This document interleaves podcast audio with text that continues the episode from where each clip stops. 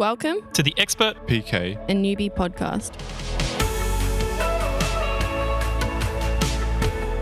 Hello and welcome to another episode of the Expert PK and Newbie podcast, the podcast where each week we take a passage of the Bible, we read it together, and we get the three different perspectives of the three different people. With me, as always, I have Lachlan Miller, our expert, Morgan Carter, our newbie, and I'm Joshua Lee, our PK, pastor's kid. How are you all doing today? Well, this is the second episode we're recording in a row. And so it's been a good half hour since we wrapped up the previous episode. So I'm still doing well, Still doing well. Yeah. For those probably with keen eyes, they'll probably see that we're wearing the same um, attire as, as, as, as last episode. Yeah, it's, it's always funny doing these um, these sort of bits of, of chit chat and we're asking like how we're doing because it, it hasn't hasn't changed. I don't think anything's drastic has happened. So, No. You know, in that half an hour break. Josh and I went and got a coffee and got back late and left Morgan sitting on Zoom by herself for 10 minutes. Sorry. And that's Yeah, I thought this episode was just going to be the pastor's kid and the expert. You thought we forgot to zoom you in. Morgan, you were just sitting there like have, like having to record it yourself. Like, Yeah. and- um, Yeah, send us your thoughts. what did you get up to in your half hour break, Morgan? I just did some adulty stuff and just did the washing, you know? Important. Maybe a better question is what are we up to in the next few days of our lives? I'm starting my new job tomorrow. Oh, that's very exciting. You should have led with that. Yeah, just a new role at the hospital. So still working at the children's hospital, but just um, a new role, which is exciting. Mm, very. My rest of my week will be finishing a sermon that I'll be preaching on Sunday. I'm actually doing three services in a row at church on Sunday with the same sermon, which is the first time I've done that. So we'll see if the sermon is perfect by the end or whether I just over it by the end. So you're using like the first sermon, like the first time you use that sermon as like a testing ground. Second time you're like maybe workshop shopping something. Third time you're like nailed it. I mean, hopefully, but our biggest congregation is that first one, so I don't Ah. want them to be the testing ground. true, true. It's it's funny because I've Easter was the big milestone um, for myself, especially with preaching throughout Easter for for me and a lot of um, Easter activities. Don't have much coming up, which is nice. I think. Yeah, I sure. think. I think you know. I, uh, for me, at the very least, it's it's it's nice not to have something coming up and just ha- taking this moment to breathe. Mm. Um, there's a short TikTok series I'm going to continue on as the assistant, um, camera assistant at the end of the week. But other than that, there's nothing major coming up. Um, just little, just, you know, just work and life just continuing on. Well, in that case, Josh, where in Genesis are we reading? We are reading chapters 18 and 19. Today's passage comes from the book of Genesis, chapters 18 and 19. In these chapters, we again see God appear to Abraham, where he expresses his intention to destroy Sodom and Gomorrah. Abraham, knowing that his nephew Lot resides within Sodom, pleads with God for the city, which leads to God rescuing Lot and his family from the city as it is destroyed. So, in the last episode, um, we looked at Abraham's walk with God and the highs and lows, some of the things he went through. Um, we saw Hagar give birth to a child. Um, we talked about circumcision, and then we ended with a promise of Sarah having a baby. Yeah. Lots happening. Yeah, now we hit a bit of like a almost like a filler episode if you're watching a TV show. You'd be like, oh, this doesn't necessarily continue the story of the previous episode. But a lot happens in these two chapters that we're looking at today. It does, and it's sort of like a, a filler episode is a good way of putting it because we do we do start with another promise. Mm. But it's the same promise again. It, it really. is the same. It is the same promise, and and it's like what you said, Morgan. Like it's the same reassurance. Like each time, it's like the same thing, and it's almost like God's trying to nail in that this this is going to happen. You just need to trust me that this is going to happen. It is quite interesting how it's it is being reiterated more than once, more than twice. Like how many times has this promise been like made? Like five times or so. multiple. Yes. Mm. Yeah. So in this part of the story, three men come up. Mm. Who were the three men, Josh? That is an excellent question and something I wrote down of who Me they. too. but I, my brain immediately went to like Trinity, like three. Some Christian commentators try to go there. Mm. I don't think that's fair because in this passage we have the Lord and two angels. Like it's it's quite distinct that one of these human characters is the Lord. Yeah. And then at the end of 18, we see that two of them walk away towards Sodom. And at the beginning of 19, we see now the two angels arrived at Sodom. So I Mm. think what we see here is the Lord, the one. One of them is the Lord, and then he has two companions, two angels with him. And that would make more sense, especially like you said, we then see two angels at Sodom. Mm. So it would it would make it would make sort of sense. Like the the the distinction is quite there. Yes. And Abraham, Abraham, wait, I can actually use his his real name now. Um, Abraham seems to recognize that these three men are special because he's an elderly, respected member of the community and he runs out from his tent and bows before them on the ground and invites them in for a meal. Mm. And not just a small meal, but like a lavish meal. And so it's hard to tell at what point he realizes that he is speaking to the Lord himself, but he definitely recognizes immediately that these are people to be respected. Mm. And it says, at least in my version, bowing low. Mm. Like Mm. in any um, culture where bowing is sort of the custom, uh, it's always been sort of that if you were the lower you bow, the more respect you have for the other person. And so this saying he bowing low to the ground, not just bowing to the ground, but low to the ground, is sort of like indicating how much respect he has for um, these these three uh, beings here. And a little side note for this bit, like I was saying to you before, Lockie, like I didn't realize these people lived in tents. Yeah, yeah. Just a little fun fact. I just assumed they would have lived in like houses, like little huts or something, but just tents. Yes, because while God has promised this land to Abraham and his descendants, Abraham has not yet made claim to any of this land. And so Mhm. him and his whole household continue to live a at least semi nomadic lifestyle of dwelling in tents. Do we know why he hasn't made any claim at this point? Um, I don't know if we know why he hasn't yet. He's been promised this land, but he seems content to dwell in tents with his large household and large flocks of animals. Um, it's not till the actually end of his life where he acquires a tomb to be buried in, and it's the first piece of the land that he officially owns in a legal sense. Know, maybe it's a maybe it's a humble thing of like, well, this is God's land, so up until the end or the promise being fulfilled, then I can make my stake or something along those lines, maybe, or just it's just a choice. Yeah, I I don't know why, but God did say in the previous chapter that he wasn't going to give the entire land to Abraham yet because the sins of the people who currently lived in the land hadn't reached such a point that they were to be all judged and kicked out for it. Mm. Um, we, I mean, we're about to see that at least two of the cities have reached that point, but rather than giving them to Abraham, God is just going to destroy these sinful people. But we'll get to 19 in a moment. Let's stick with 18 for now. Yes. I like the humility that Abraham has at the beginning of 18 because he says, Let a little water be brought. Like he, he presents a really humble offer and, like, let's have a few scraps of food for you. And then he gets the finest flour, he gets a choice tender calf, and he stands there waiting on them. Mm. This highly respected leader of a nation waiting on these three men. So he goes above and beyond in his hospitality. And we're still, again, not sure at what point he realized that this was the Lord who was visiting him. Because in verse 3, he welcomes him by saying, If I found favor in your eyes, my Lord. But the Lord word there is Adonai, which Mm. can be used for God, but can also just be like, Sir Yeah. like just a, a general respectful greeting. And then it's not until down in verse 13 that we see the name Yahweh appear and it becomes explicit that this person visiting Abraham is Mm. Yahweh.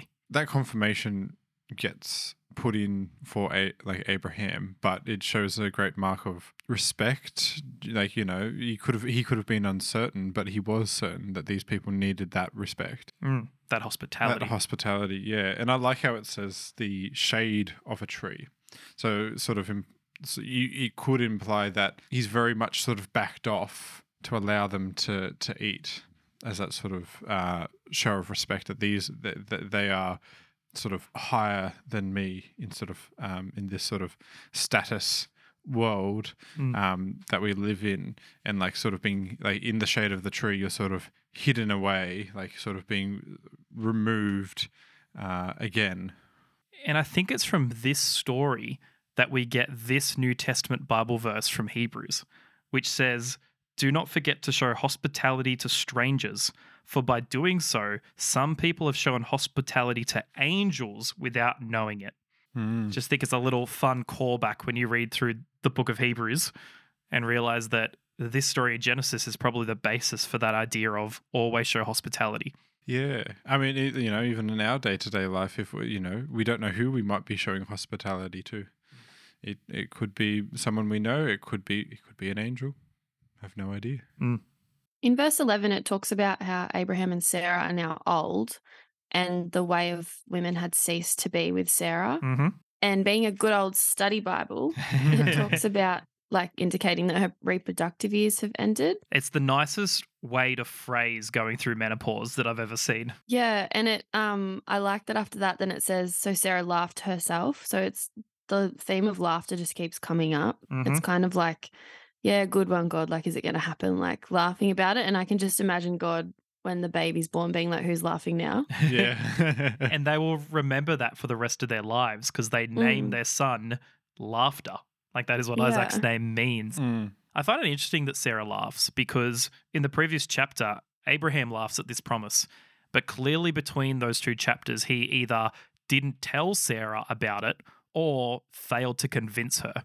Because now, when she hears from God's mouth the same promise, she also has the same response of laughter. Mm. Mm. Yeah, and it's a good indication that God, because it says that laugh to herself, so not necessarily out like to out out loud to anyone else, but still a good indication that God will still hear it.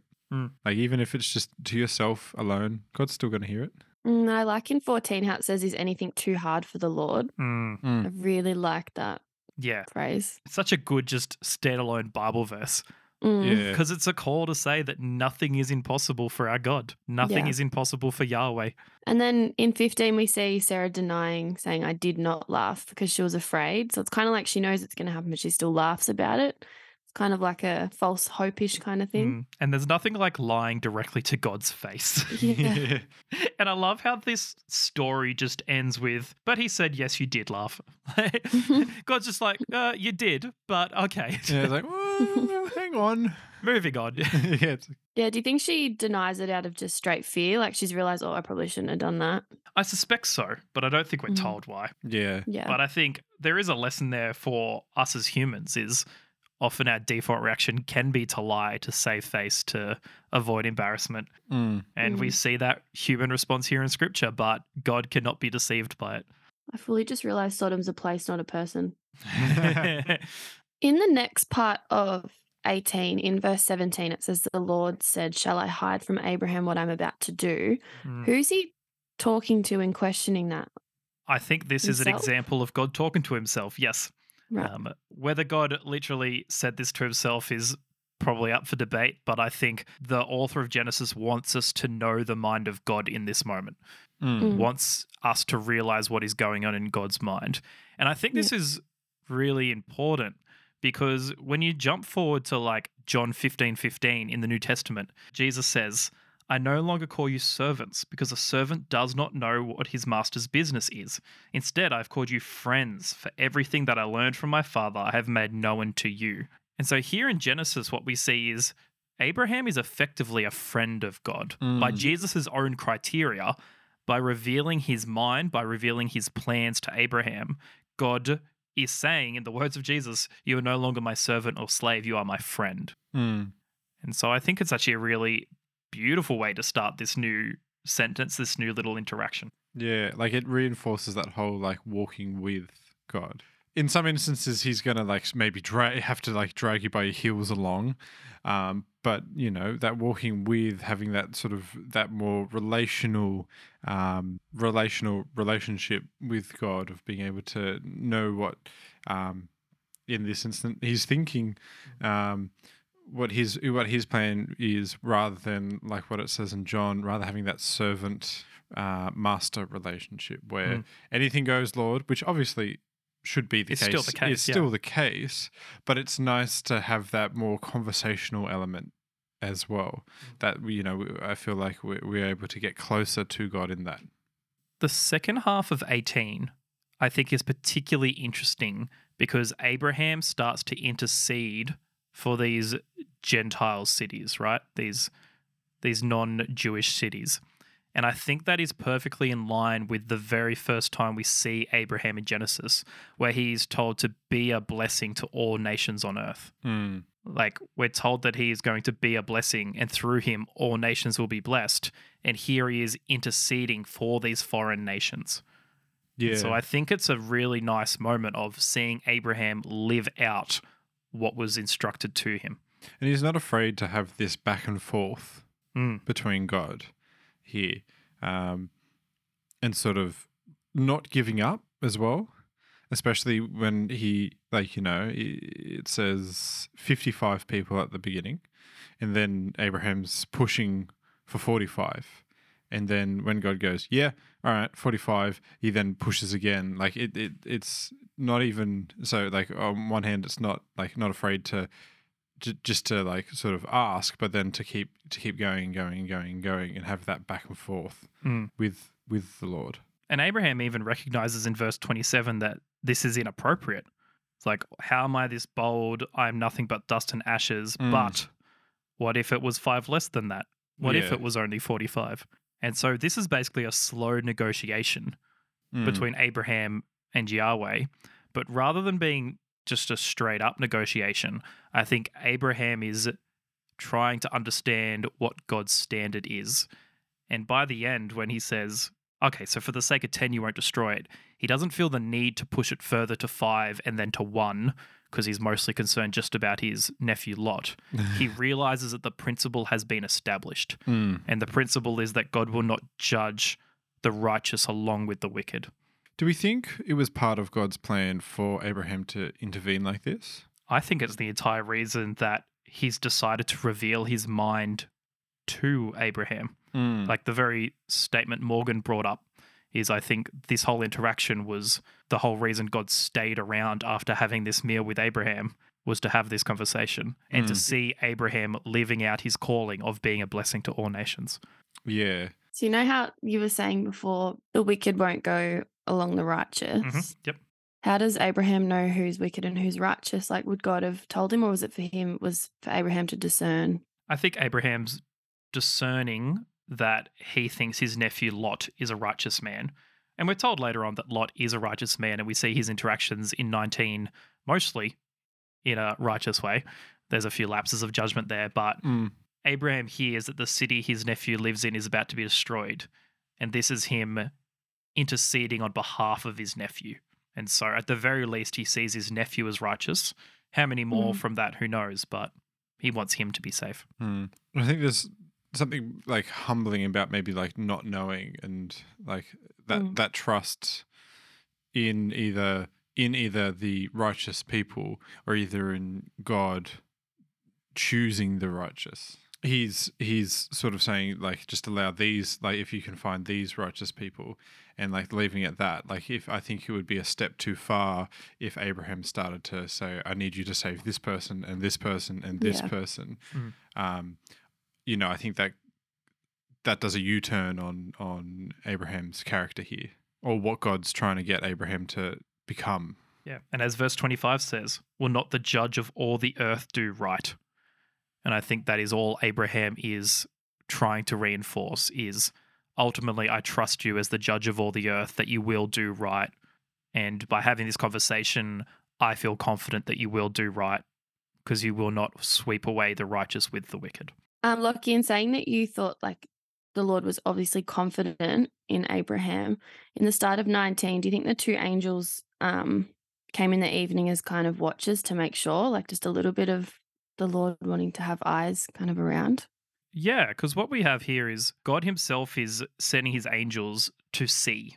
Like Mm. we we believe that God knows everything instantly, so He does doesn't have to send these two messengers to Sodom to see if they really are as bad as as God thinks they are. But He sends them almost to give Sodom a final chance. Mm. Mm. It's sort of like that like this is a, a real obvious test. Sort of like if Mm. if if you can like, you should obviously see that these are angels, and you should obviously like know what to do.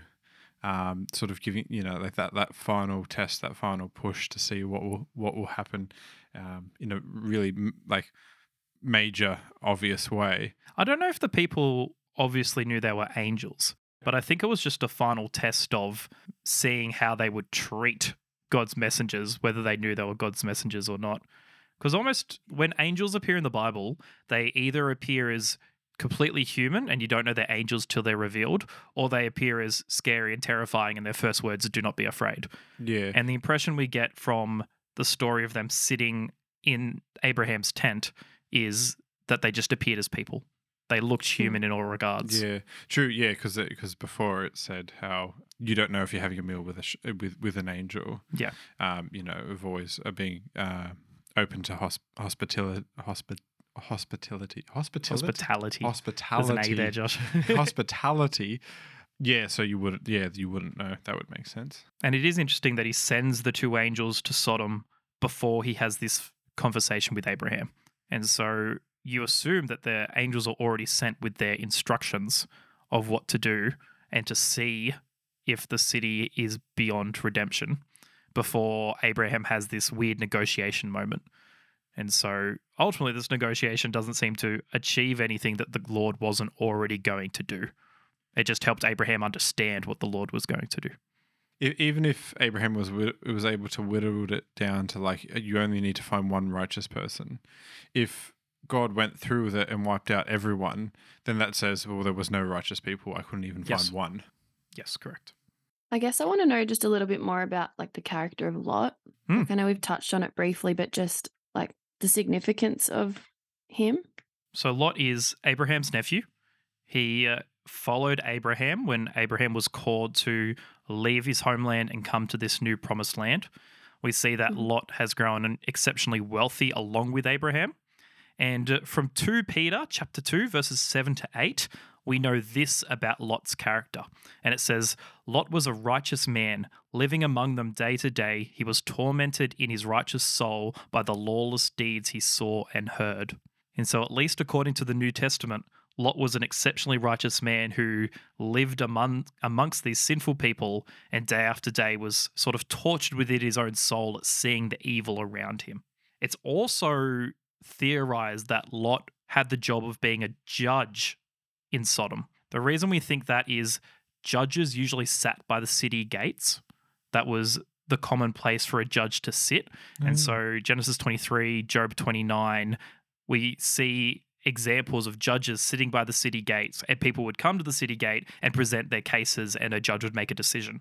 And then when you go to verse 9 of chapter 19, you see that one of the reasons the people are angry at Lot is that he is a foreigner who is judging them. And so this ah. is put together to think that while Lot was wealthy and well off, because of that, he was probably upheld in the community as a judge, as an arbiter between cases. And so they already might have had inklings to want to try and get rid of him, try and be sort of mean and nasty towards him. This could have been the straw that broke the camel's back.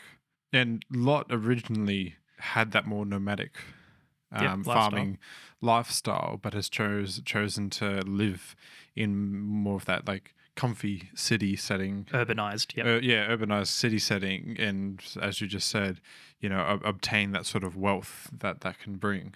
Very sort of different to than how Abraham's living. So we could also like bring that sort of stark differences between between the two of God choosing Abraham, who is this humble nomadic character, versus a character that's decided to be rich and wealthy inside of a city. But again, I think we're meant to see Lot as a positive character. Oh yeah, That's how the New Testament sees him.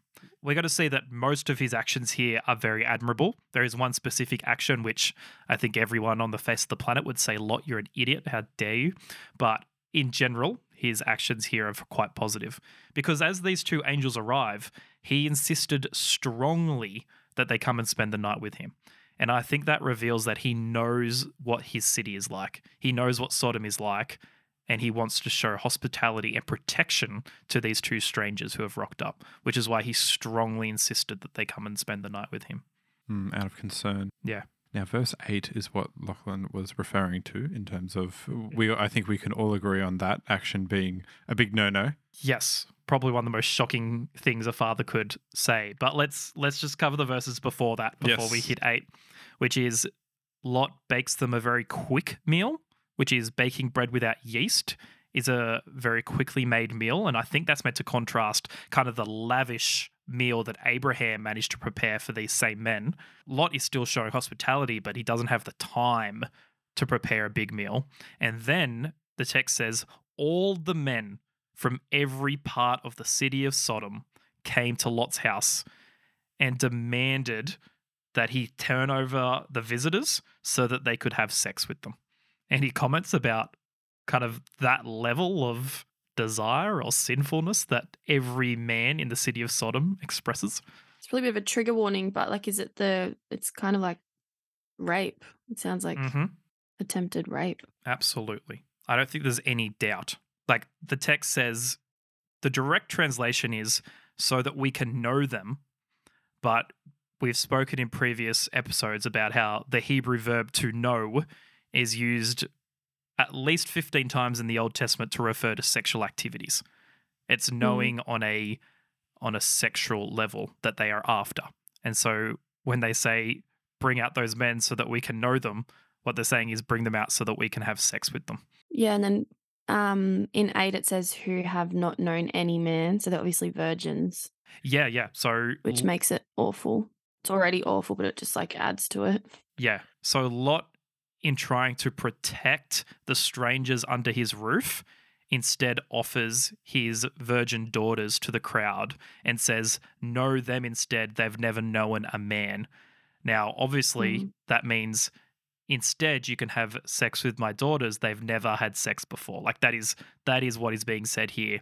That is the bit that I was referring to before about this is probably the worst suggestion a father has ever made in his entire life Mm. The one redeeming quality of Lot is he's taken the protection of these strangers so seriously, he's willing to sacrifice everything he has, which includes his daughters, to protect them.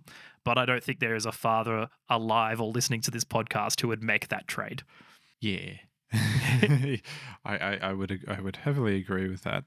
Yes. And so Lot does a dumb, dumb thing here. He does it to protect the strangers, but it is an awful, awful thing to suggest. And did this happen, or did was it just a suggestion, or actually happened? well, as we read the rest of the story, we see that the men of the city refuse that offer and say, No, we don't want your daughters. We want those two men that came. Thankfully, his daughters are not handed over to the crowd. In fact, the angels you see here open the door, pull Lot back inside, and then barricade the door.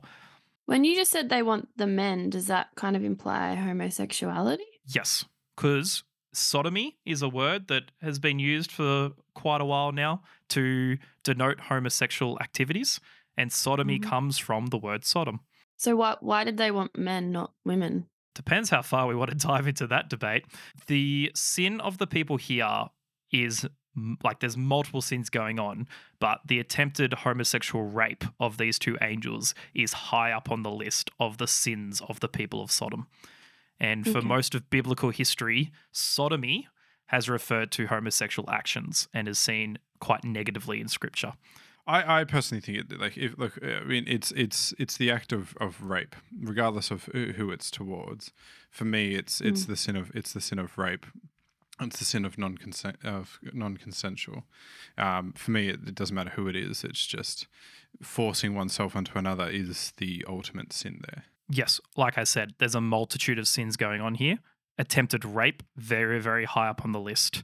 The only other thing that makes me think that sodomy or homosexual actions may be included here is Ezekiel 16, in referring to Sodom, says they did an abomination before me. And the only law within the Levitical holiness code that has abomination attached to it is the law against homosexual actions. So Ezekiel's definitely referring to homosexual actions as part of the sins of Sodom. In verse 11, it says, and they struck with blindness the men. Was that literal blindness? Yeah, a better translation of the word is dazzled, which is a really fun way to say it. Um, so we're talking about they were sort of in like a dazzled state, a bit of confusion going on, kind of head spinning, and suddenly because of that, they couldn't do anything to attack Lot or the angels any further.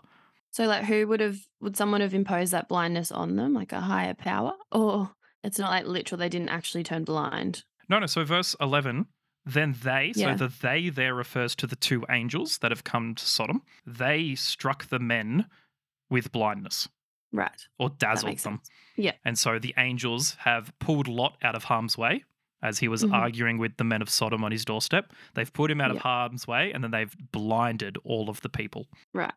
And then they try to encourage Lot that it's time to get out of here.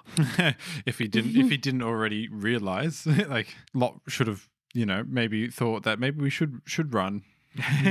yes. Except you may think that, Josh, but that is not Lot's first response. No, it's not.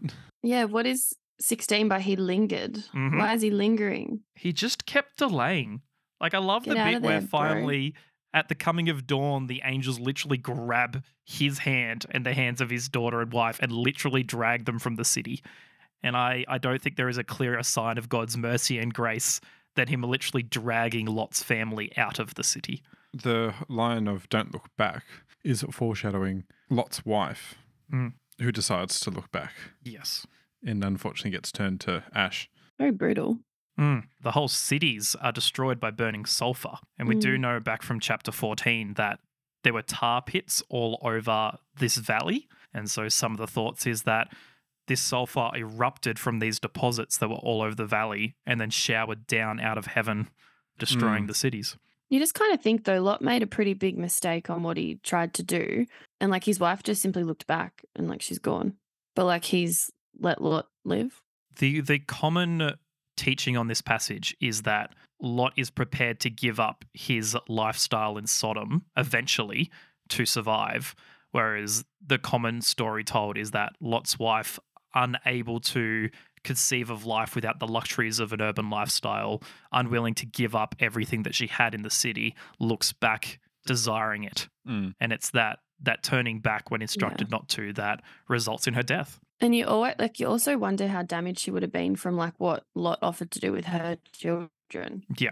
her Oh, yeah. daughters. It's all a it's all a mess. Like Yeah, know, yeah. This whole story is it's, it's just like you know there's there's a lot happening and like you know you, you sort of think like you know you have to be thinking on your feet here like what are Mhm. you doing if you're if you're lot you're the head of the house like you know what's the best decision moving forward like so many so many things and even like that whole thing about possessions and your, your life that's probably why lot hesitated because he doesn't want to give up this because surely once lot flees with his family those those people that are trying to come and sort of attack the house are probably just going to rip through that house and steal everything. Like I'm not thinking they're just going to leave everything alone and then Lot can come back and be like, "Oh, so everything's fine, right?" Like, well, obviously everything's not fine because the entire place gets destroyed. yeah, the but whole city's destroyed. the entire city gets destroyed. But you know, there's that uh, material attachment, as we're, we're saying, that's like grounding these people to not flee. What's the significance of is it Zoar or Zor? Zor. Um, where he says, I can do nothing until you arrive there. Is there more to that line? so the angel is trying to get Lot out of danger.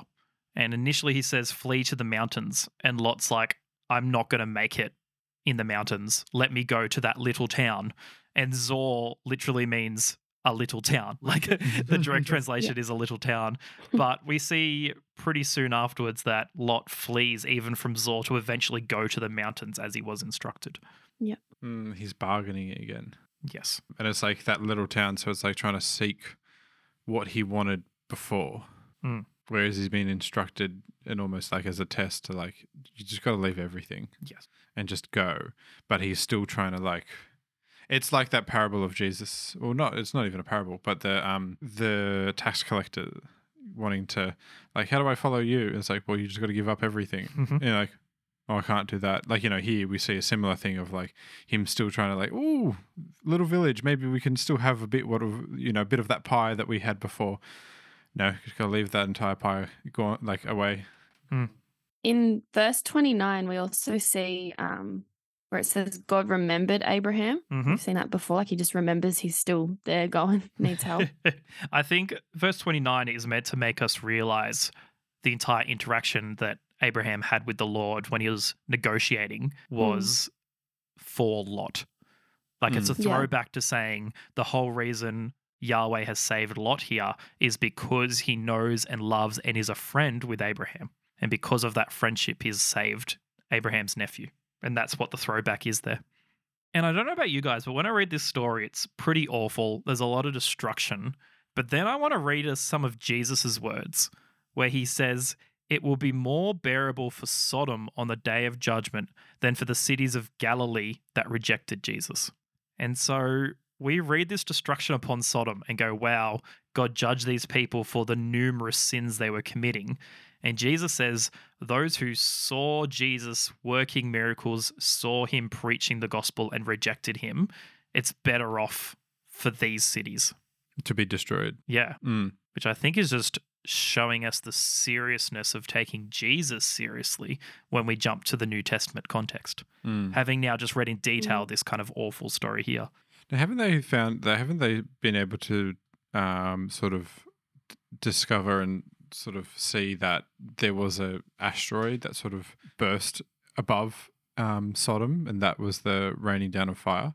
Not to say that it wasn't God, but God could have sent the asteroid. You know what I mean? Like, I haven't looked into it recently. For memory, having looked into it before, they found evidence of widespread destruction in this area in this general time period. Mhm. But last I heard or looked into it, there wasn't any finalized theory or well supported theory about what caused the destruction. Just that at an archaeological level, there is actually signs of destruction. mm. which I think is quite cool because I always love a good like science backing up God's decision.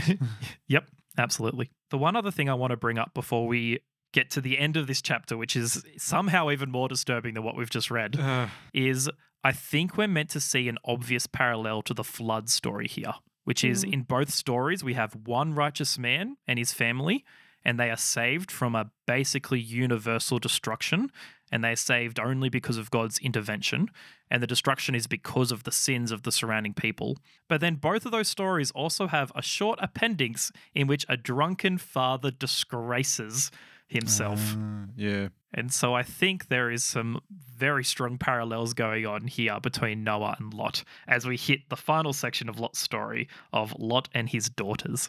So this next section we focus on Lot and his daughters, which spoiler alert's not a very nice story. No. But the setting at the start just sounds really horrible. Like they live in the hills and he was afraid and they live in a cave. Like things must have been really, really horrible. Hmm. Like to live like that. Surprises me because he's got his uncle Abraham very well off and very nearby. Mm. Like Yeah. we know from the end of this story that Abraham was camped within viewing distance of Mhm. Sodom and Gomorrah. Like Abraham gets up in the morning and looks out at the city and sees its fiery wreckage. Mm. And so Abraham's close by, and it's always confused me that instead of running to his uncle, who he knows well and knows loves him, he stays in this cave. Um, it could be like Lot's pride getting the better of himself, that he can't stoop to ask for help when he's built up such sort of wealth and um, resources for himself that now that he's lost everything to then go and ask for help is just another sort of like stab in the back, Hmm. potentially. And I couldn't help but question in this next bit that doesn't turn very nice that obviously there's no excuse for any of this, but could there have they been going a bit crazy because of the circumstances they were living in and the fear and I think we get that impression. Like there's they're like, we want to have families, we're stuck in this cave, there's no men around, our Mm. family line's going to die out. And in case you didn't read the story, Lot's daughters get him awfully drunk and then sleep with him. You just think like if pregnancy's nine months, they would have lived in those caves, like pregnant. It just would have been such a strange dynamic. And to, to say the like, least. was he angry at the daughters?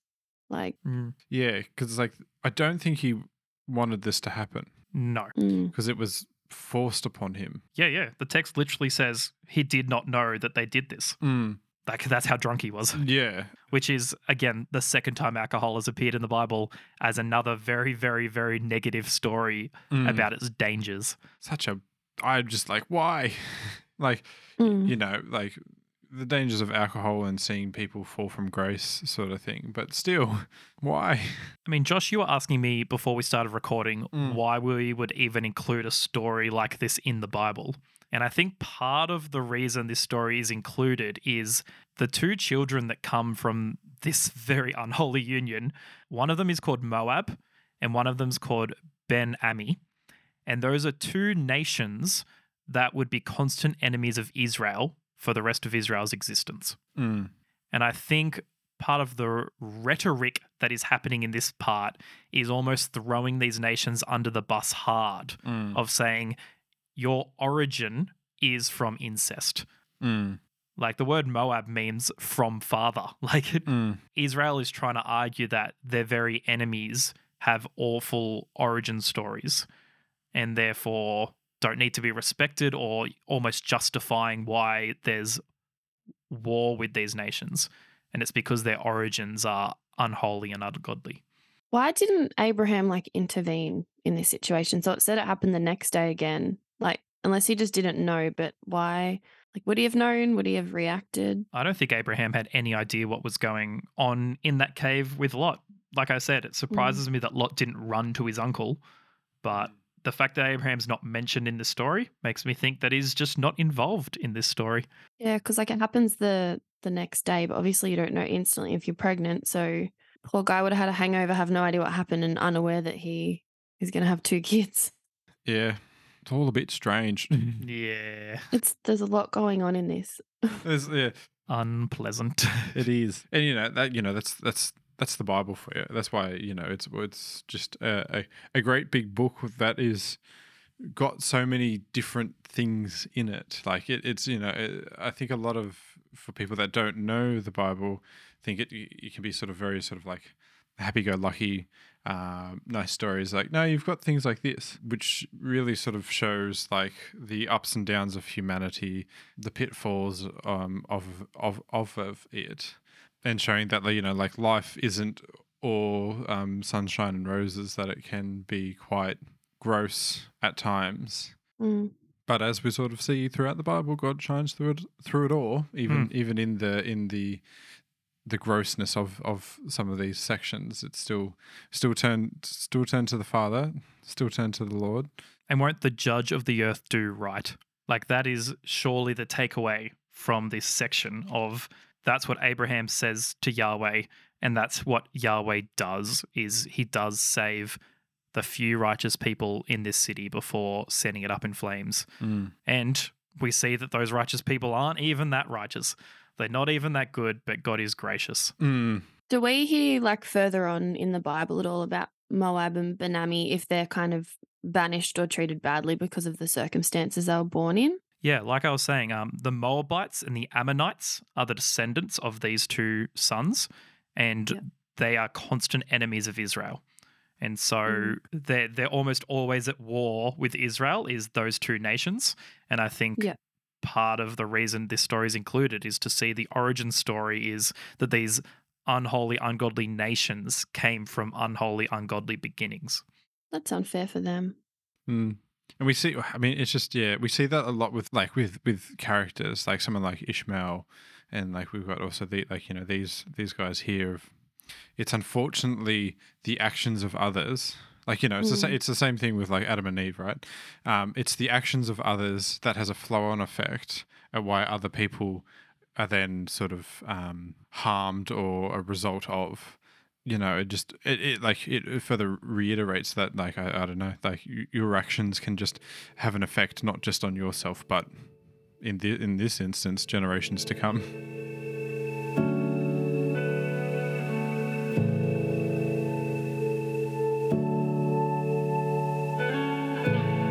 My takeaway from this section that we did today is kind of what Josh said that it's not all rainbows and fairies and flowers, that there was some pretty crappy things that happened. mm, Um, I think from a newbie, I just always just focused on the the cool stories or the good ones, Mm. but didn't realize like how many actual really horrible things happened. So it's interesting hearing how bad it was. My takeaway is won't the judge of all the earth do right? I think that is what we see in this passage. We see that judge of the earth have a really robust conversation with Abraham about what it would take for him to save this city. And then we see God do right. We see him save the righteous, we see him destroy the wicked. And that is something he has done in the past and will do in the future. Won't the judge of the earth do right?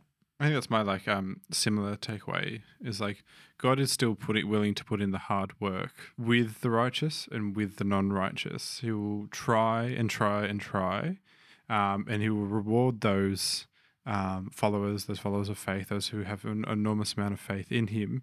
He will reward those great like them greatly, like Abraham, but He will still try, like sending the angels, test testing um, the city of Sodom to see if if if they're going to come back or if it's if everything's gone. He'll, he'll still continue to put in that hard work and is uh, willing to to go that step of like well unfortunately it hasn't worked out so we will, like in this instance we'll have to wipe you out.